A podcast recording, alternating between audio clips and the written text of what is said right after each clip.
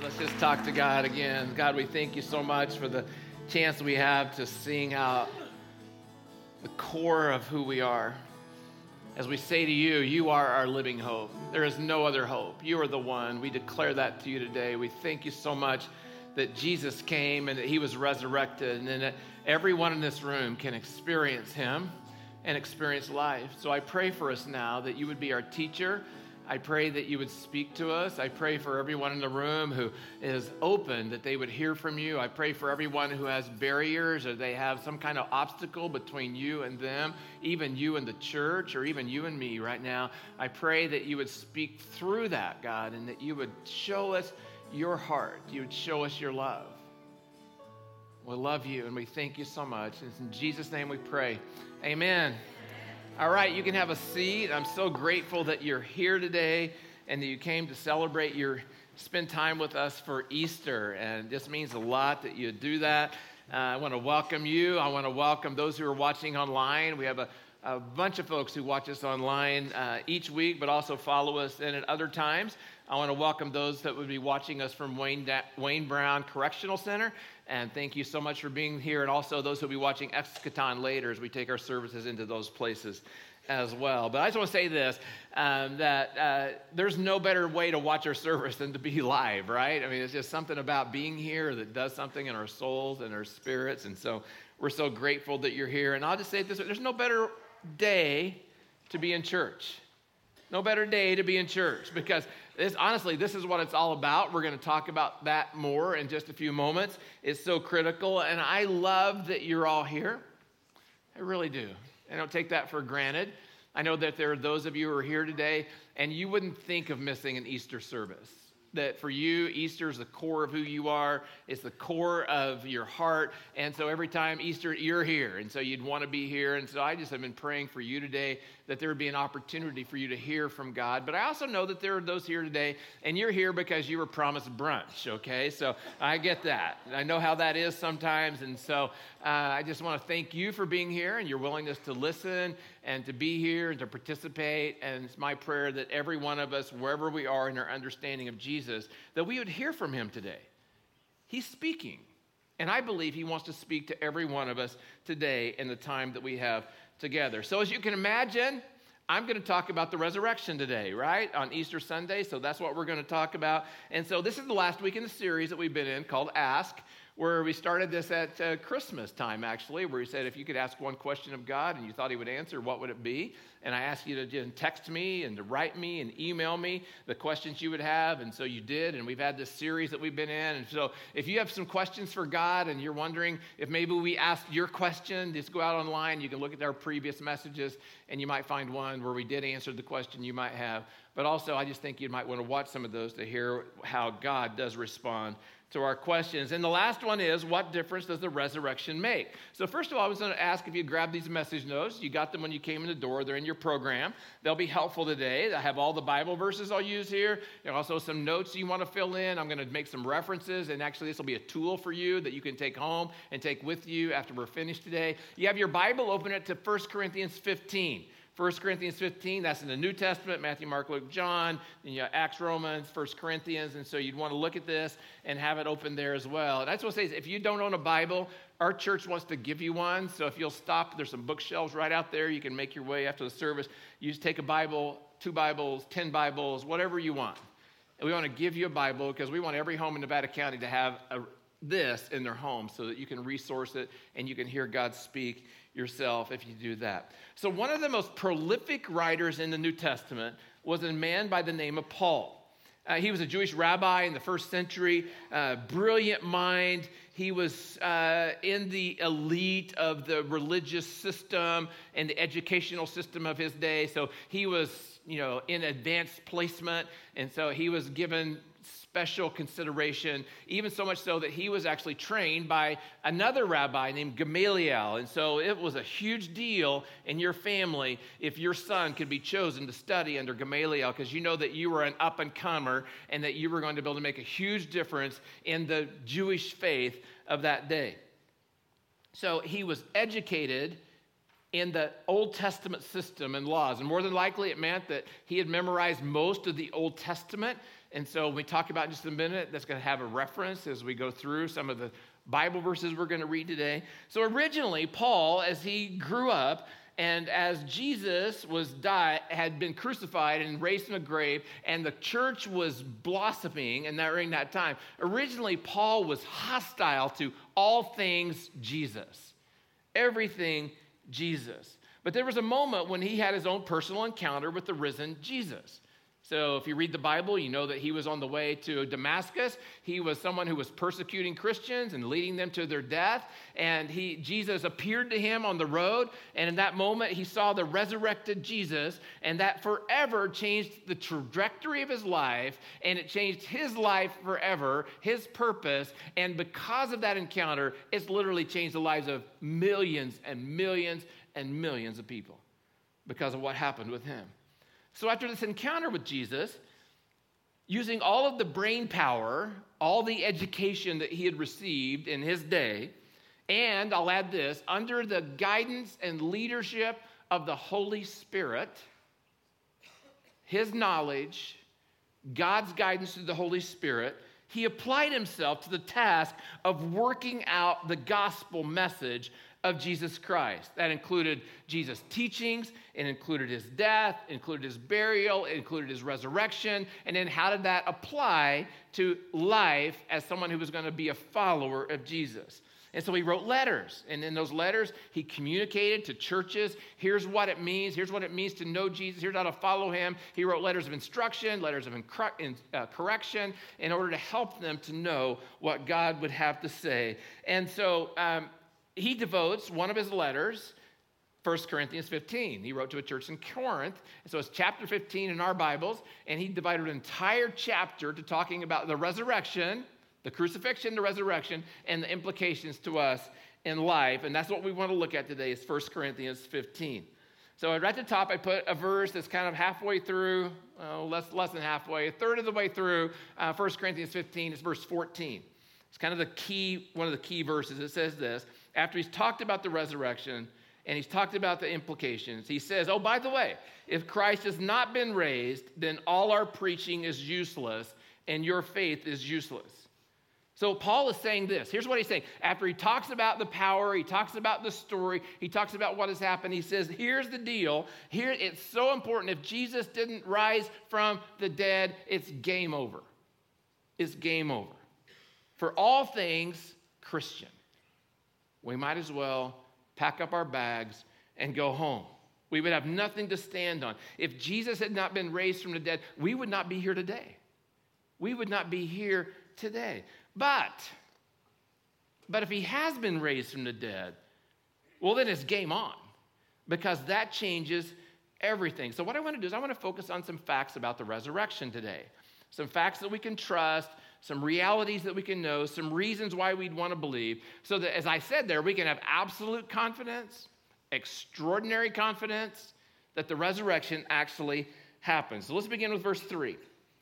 Paul is writing this letter about what happened to Jesus, about the gospel, and he says, I passed on to you what was most important. You have your notes, underline most important critical for us to know, to remember. He says, Of all the things I could say, this is most important. And what had also been passed on to me. And he says, Christ died for our sins, just as the scripture said. So, he, as I said, he was a student of the Old Testament.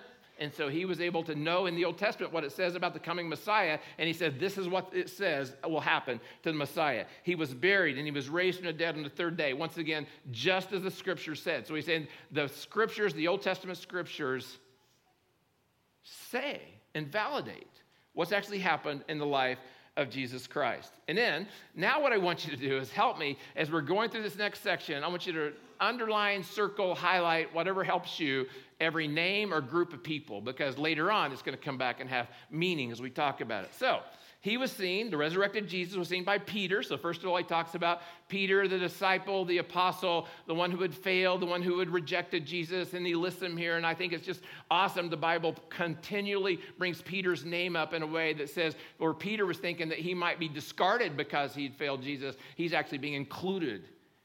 Jesus shows him his love seen by Peter and then by the 12. After that, he was seen by more than 500. Now, I read some scholars this week that say it's somewhere around 515 people. 515 people, eyewitnesses, saw the resurrected Christ of his followers at one time, most of whom are still alive. Now, why is this important? Because they're still alive. That means that as Paul's writing down the names and the groups of people here, he's saying, hey, here it is. You can go talk to this person. You can go ask them, did they see the resurrected Christ? You can go and you can corroborate the story and you can know for real. So he's actually saying, here's, he's given some evidence of that. And he says, though some have died. The, then he was seen by James. And so James here is the younger brother of Jesus. And so, as we learn from what the Bible teaches, is that James, the younger brother of Jesus, while Jesus was alive, rejected Jesus. Now, I don't know exactly why he rejected Jesus. It could be sibling rivalry. You know, how would it be if your older brother said he was the Son of God? How would you feel? You know, that kind of thing. I don't know. It could be some of that that was going on at that point. But basically, what happened to James, though, is after he had an encounter with the resurrected Jesus, he did a 180 degree turn and he pursued all things resurrection from that day forward. So much so that he has a book in the Bible, in the New Testament, written by him. And not only that, he was martyred, he was killed because of his belief in Jesus. James, and later by all the apostles. Last of all, as though I had been born at the wrong time, I also saw him. So Paul's saying, I'm the last and final witness here.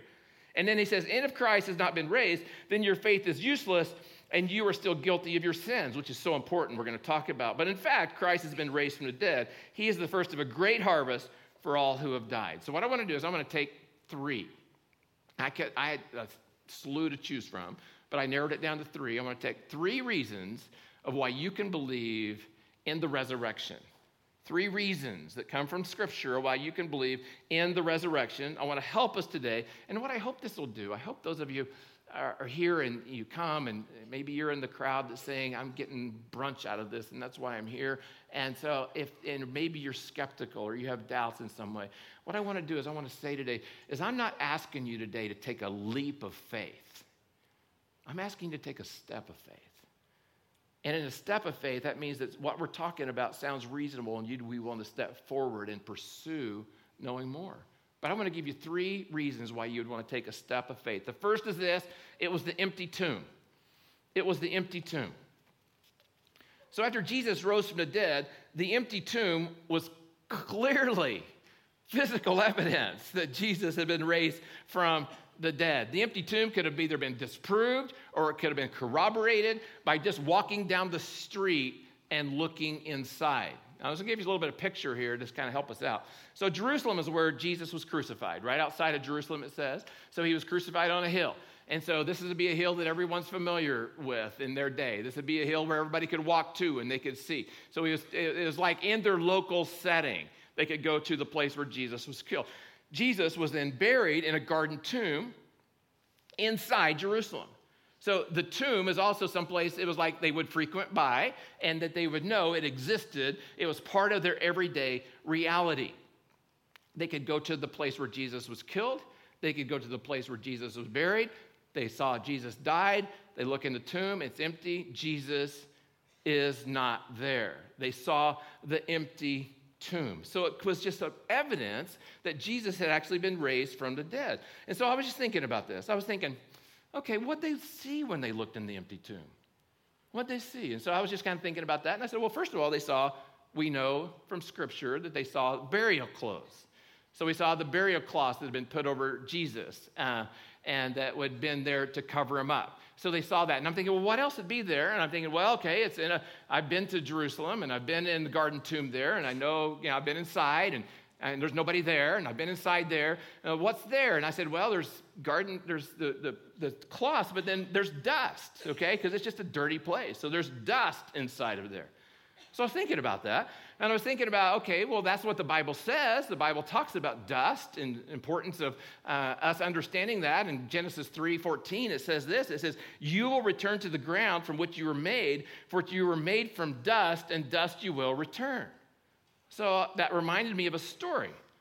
A story I'd heard about a little boy who comes, he'd been in his bedroom, and mother's, mother's wondering what he's doing in the bedroom. Why is he back there so long? He comes out and he says to his mother, Mom, is it true that from dust we are made and from dust we will return.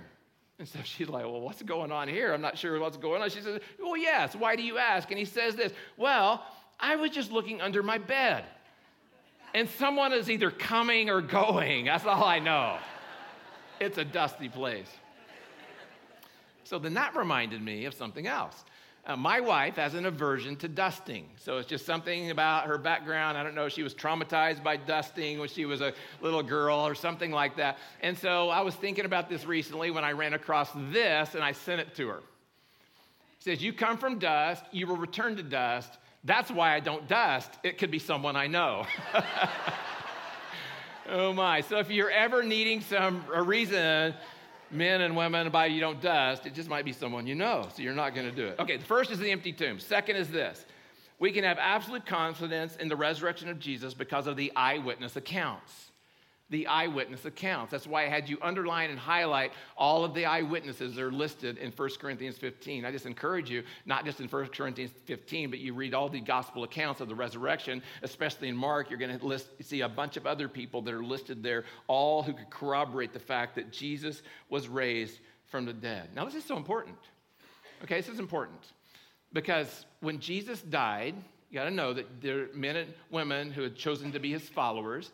So they'd given up, many of them, everything to follow him and the ridicule and uh, their families and friends. And uh, so when Jesus goes to the cross, nobody expected Jesus to go to the cross and die. And so when he did, it crushed them. So up until now, they've been Jesus' follower. Now they became their, his unfollowers. They unfriended Jesus, basically. They moved away from him. They didn't want to be with him or be associated with him. They were fearful that if they were associated with Jesus Christ, that it would mean their own personal death or losing everything in their lives. They saw Jesus die. Just, I don't know if you can get the gravity of this. Just like, you know, the cross, the tomb. I don't know if we get the gravity. Just read words on pages sometimes. They saw Jesus die. You know, even though Jesus had said to them, I will die for your sins, and on the third day I will be raised again. No one believed it. If they would have, they would have been waiting outside the tomb on the third day, you know, like a countdown clock 10, 9, 8, 1. Yeah, Jesus comes, oh, I'm here. But nobody expected that. Nobody was there. And here's why they were surprised. I shared this, you know, this thought last year. I'll just bring it back again this year. Nobody expected nobody. Nobody did. They expected to find a body when they went to the empty tomb. And when they looked in that tomb that resurrected morning, they did, definitely didn't find it, expect it to be empty. No one expected Jesus to conquer death. They responded to this news just like many of you might have responded to this news. They would thought it's impossible. It's impossible for anyone to come back to life. It's unbelievable. It can't happen. But folks, it did happen. 515 people saw him. They wrote about it. They were witnesses. And they could corroborate this. And because they could, basically, the Bible says over six weeks, Jesus appeared to all of them, about 515 overall. This is what Cambridge scholar and author Richard Bauckham writes about how important these eyewitnesses are. He says this The repeated listing of the eyewitnesses by name throughout the New Testament documents are source citations for the reliability of the account being described. He's saying they're footnotes in a document that you can go and you can find this is where he got they got this story. So the disciples believed when they saw the resurrected Jesus and they believed that the resurrection then changes everything and that inspired them. And so that's reason number 3. What happens? The re- emergence of the church the expansion of the early church, the exploding into existence of the early church. And I'll just say it this way without the resurrection, there would be no church. It was the catalyst, it was the energy, it was the momentum, it was the inspiration for the church. So as they became convinced themselves that Jesus had been raised from the dead, they turned to their friends, they turned to their culture and they started telling others about him. In the song So Will I that we sang a moment ago, it said that at the end of the song that we will tell others about the wonderful love of God. So what happens is, once again, let's just, let's just take uh, black and white off a page and let's talk about what does it mean. So think about this. So we got a cross, right outside of town. We've got a garden tomb. And we also have still the same people who killed Jesus on the cross. Those same people still live in Jerusalem. And they were leaders of the day, they were spokespeople. And so people would look to them for knowledge and inspiration. And so now the disciples who were living in fear, the Bible says, in the upper room until they had an encounter with the resurrected Jesus, this emboldens them, and now they go out into public. They go out into the public square, and you can read about this in Acts. Peter delivers a sermon, delivers a message, and he says something like this Hey, He's talking to the people who killed Jesus right there. They're right in front of him. Jesus, the one you killed, the author of life, the one you put on the cross, the cross right over there. That Jesus, you put him on a cross. That's exactly what happened. And then a few days later, a few days later, after you buried him, right over there, right in this tomb. So we're looking, we're close. We, he's accusing them of things they could see, they could touch, they could feel in that day. You can check it out. He said, He is risen from the dead. And the Bible tells us in Acts, 3,000 people said yes to Jesus that day. 3,000 people were motivated, inspired because of the testimony of the eyewitnesses that Jesus Christ had been raised from the dead. And now the church is going strong in our day. Don't listen to anyone who says the church isn't declined today. The church is exploding today. The church is in expansion today, even in our day, because of the power of the resurrection and the witnesses thereof. N.T. Wright says it this way He says, as a historian, I cannot explain the rise of Christianity unless Jesus rose again, leaving an empty tomb. Folks, there's no other way to explain this. Jesus dies, Jesus goes in a tomb. There's no church. Followers are in hiding. They see Jesus, and the church explodes from nothing, zero, into something, into everything. That's what happens because of the eyewitness encounters with the cross. It was the fact of the resurrection that inspired them. There's no other way to explain it. so, those are three reasons why I believe you can absolutely trust in the truthfulness of the resurrection account. So, now, let's just talk for a minute about what does that mean. Emily read a verse to you earlier that talks about what Jesus came to do for us when he died on the cross. I want to read that again. It's at the bottom of your notes there. First Peter 3 says this Christ suffered for our sins once for all time. He never sinned, but he died for sinners. Now, here's the reason why he came. You want to underline this to bring you safely home to God, to bring you into relationship with a heavenly Father. I'm going to talk more about that in a minute. To bring you into God's family. He, therefore, went to a cross and suffered physical death, but he was raised to life in the spirit. See, Jesus knew the only way to fix our broken world, the only way to fix our broken souls was for him to go to the cross and die for us. And then his resurrection substantiated every claim that he made about what would happen in our lives because of the resurrection. So now turn your notes over on the backside, and I'm just going to say, okay, now's the so what. Now's the so what. There's what happened. How does this impact me? In our life today. It's wonderful that it impacted those early Christians and the church exploded and expanded. But how does it affect me? I want to give you three ideas because I think they're so important. I just narrowed it down to three. First is this the resurrection of Jesus sets me free from guilt and shame. It sets me free from guilt and shame. So the cross and the resurrection are part of God's plan to end and to fix our, to fix our broken lives and our broken world, both. So you think about what people feel today. Uh, one of the things I, you know, I do a lot of reading. It's just one of my curses, and I love information, love all that study stuff, and lo- like what's going on in culture and how can we speak into that. one of the things I keep reading about, especially right now, for the, the like the young adult generation and those right behind it would be you know high school and college age is that there's this tremendous amount of shame that's felt shame is a buzzword and feel that feels so much pain uh, shame and then that leads to depression and other experiences that young people are going through guilt and shame So, what happens when we feel guilty?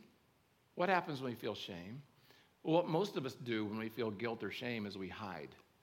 We put on masks, we go behind them, because here's what we're, we're afraid that if anyone could really see what's on the inside, if anyone could really see what's down deep, that we'd be rejected.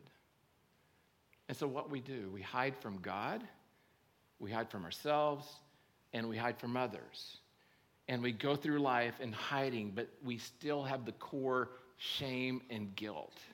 Guilt and shame corrosively eating our souls. Corrosively eating our souls. See, on one hand, we all want to be known.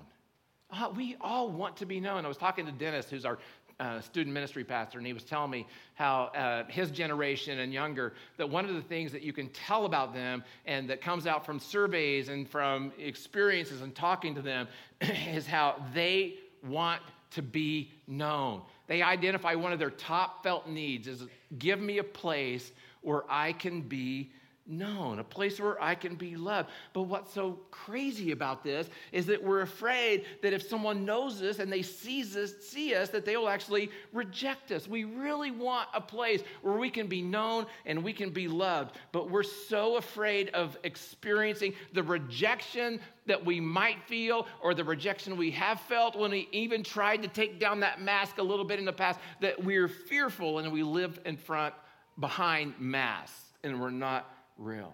So, out of that, all that praying and all ideas came for the idea for a new series. So, next week, we're going to start a new series. The title of it is Be Known and Be Loved. Be known and be loved. One, we all want to take down our mask. Now, just, just you can breathe, okay? I'm not going to ask you to take your mask down the first week, okay? So we're not going to overexpose ourselves. So just so you know that. But what we want to do is we want to say we want to build a safe church at Twin Cities where it's okay for people to take off their masks. It's okay for them to pull them down. It's okay for people to see that we're broken. It's okay for people to see that we have needs. It's okay for people to see that we don't have it together so that we can be known, so that we can be loved and we can be in a loving relationship. That's what we want. And we're going to learn more about how to do that in this series. We're going to learn how to treat each other when we expose ourselves. We're going to learn how to be able to uh, love and what does it mean to, to know others. That's what we're going to be looking at in that series. We all want that. And God promises that's possible for us. We can be known and loved by Him. In other words, we can have our guilt and shame removed. And that's what it says in Colossians 2. Once again, Paul writes, You were dead because of your sins, and because of your sinful nature was not yet cut away. Then God made you alive with Christ. And notice this it says this, For he gave, forgave all our sins. Would you underline that? He forgave all our sins.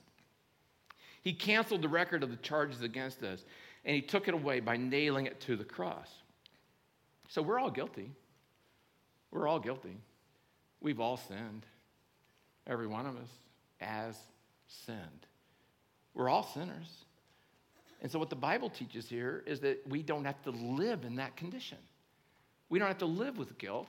But so he sent Jesus Christ to the cross to die for us so that the penalty for what I'd done wrong, the penalty for my sins, was taken from me and it was put on Jesus. So he deserved, he got what I deserved, and then I get what he deserved, which is righteousness. And so that's what he did on the cross, and that's what Paul is saying there. And so the whole idea is this our lives are better when we say yes to Him. And we have this guilt and we have this shame that can be removed. It's a gift of grace.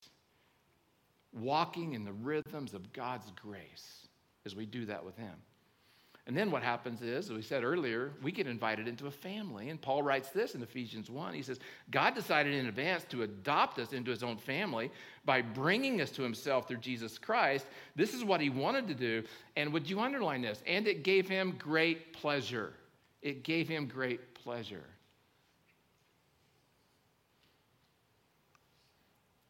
When God looks at you, what does he think? How about this? What do you think he thinks? What do you think he thinks? See, most of us, we have messages in our heads, either from authority figures in the past or from you know, experiences with our peers uh, or through um, parents or other.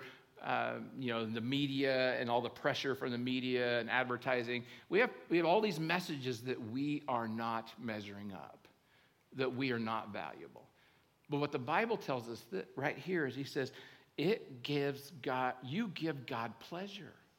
You give God pleasure. In fact, it says about Jesus in Hebrews 12, it says that for the joy that was before, what was the joy before him? It was you. The joy that was before him, he went to the cross. So what we want to accept here is in his family, he wants you in his family. It's not like he's, oh gosh, I gotta, gotta, gotta, take you into my family, don't I? No, he wants you in his family. He wants you to be in relationship with him. So that's the first thing that we can say the resurrection does in our lives. The second is this the resurrection of Jesus sets me free to live with power to be transformed, to have a transformed life. It gives me the power to change. The resurrection from the dead is the absolute assurance that God has the power to do just about anything He wants, right? He created the world, He created everything in it, and He has the power to change our lives. Look what Paul says in Romans 8. The Spirit of God who raised Jesus from the dead lives in you. Would you underline that? Lives in you?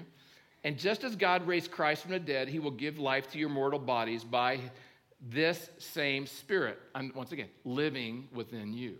Living within you. So, a little theology is that we're all born sinners, we're all born broken, that Jesus sent, God sent Jesus to the cross to pay the penalty for our sin.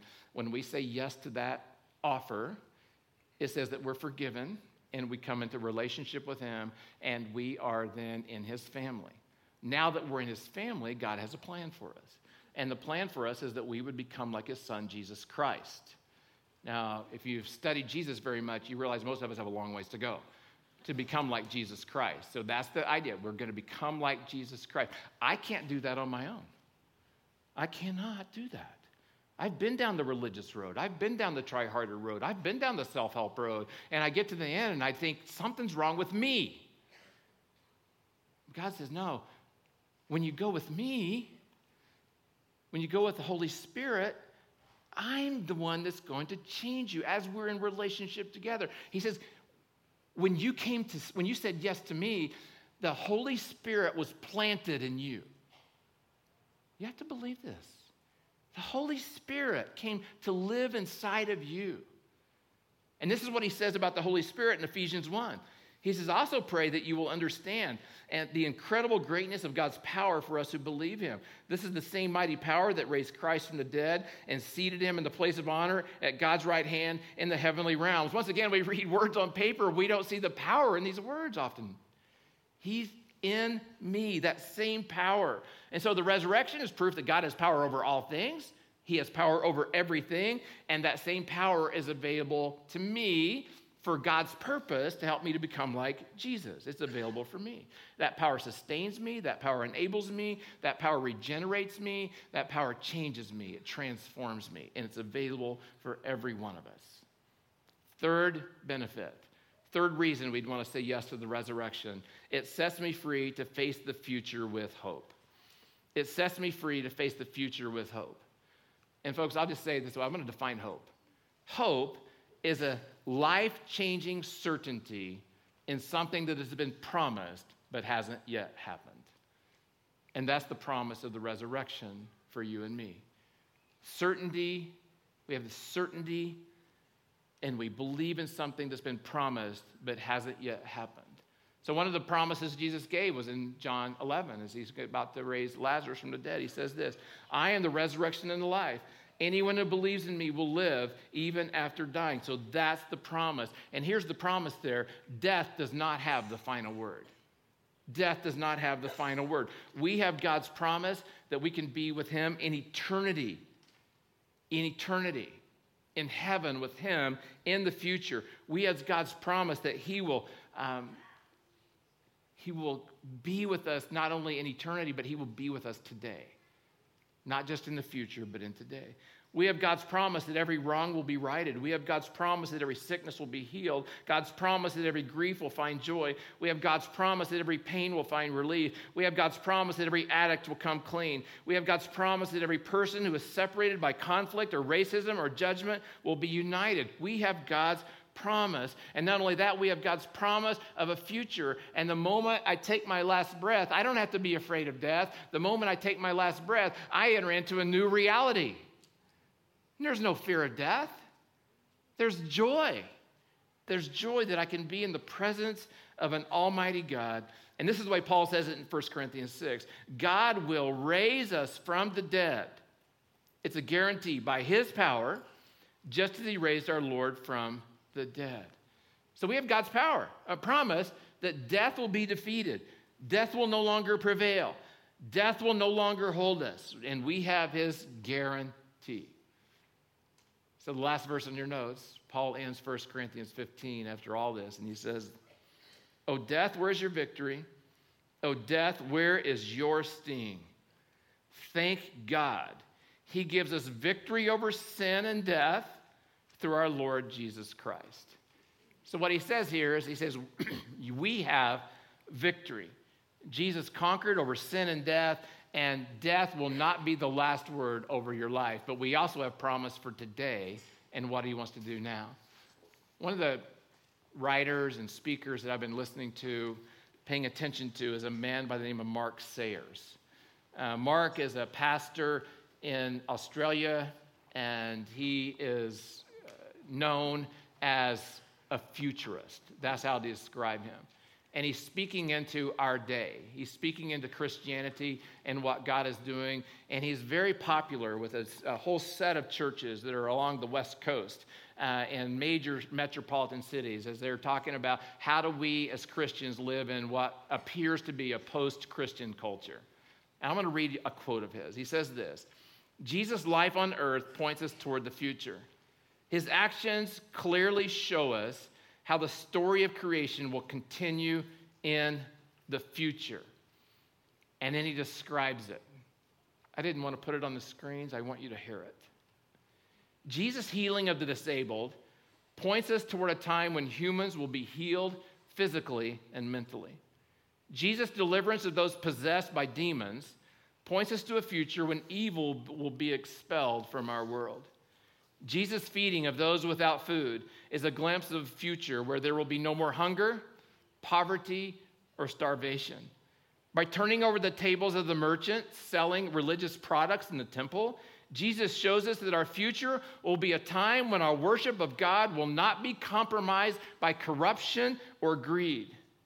Jesus' honoring of women Samaritans and children, speaks of a time when no humans will be marginalized. And he ends with this Above all, Jesus' resurrection speaks of a time when death and suffering will be defeated and the world will be resurrected. That's the promise we have in Christ. I'm going to ask again. The resurrection makes it possible for us to be set free from our guilt and shame. Will you receive that? The resurrection makes it possible for us to have to be empowered to become the person God wants us to be. Will you receive his power? And the resurrection gives us hope as we trust in his promise that the grave will never win. He has power over the grave. And as we're going to hear and feel and see, ain't no grave going to hold us down.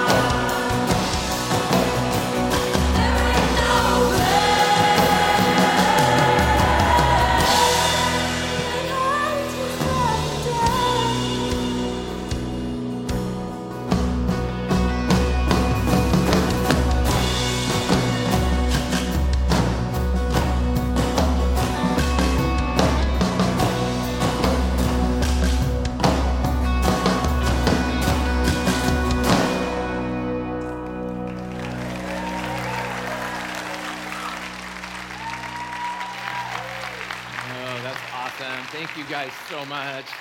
I told you you would hear it, see it, feel it, right? Ain't no grave can hold us down. It's the power of the resurrection. I'm going to ask you to bow your heads. I want to pray for a moment. I'd like to lead you if you'd let me. If you've never said yes to Jesus, I'd like to start there. That's why he came to bring you into God's family. All you have to do is say yes. So compelling. Just say yes to Him. You don't have to understand everything.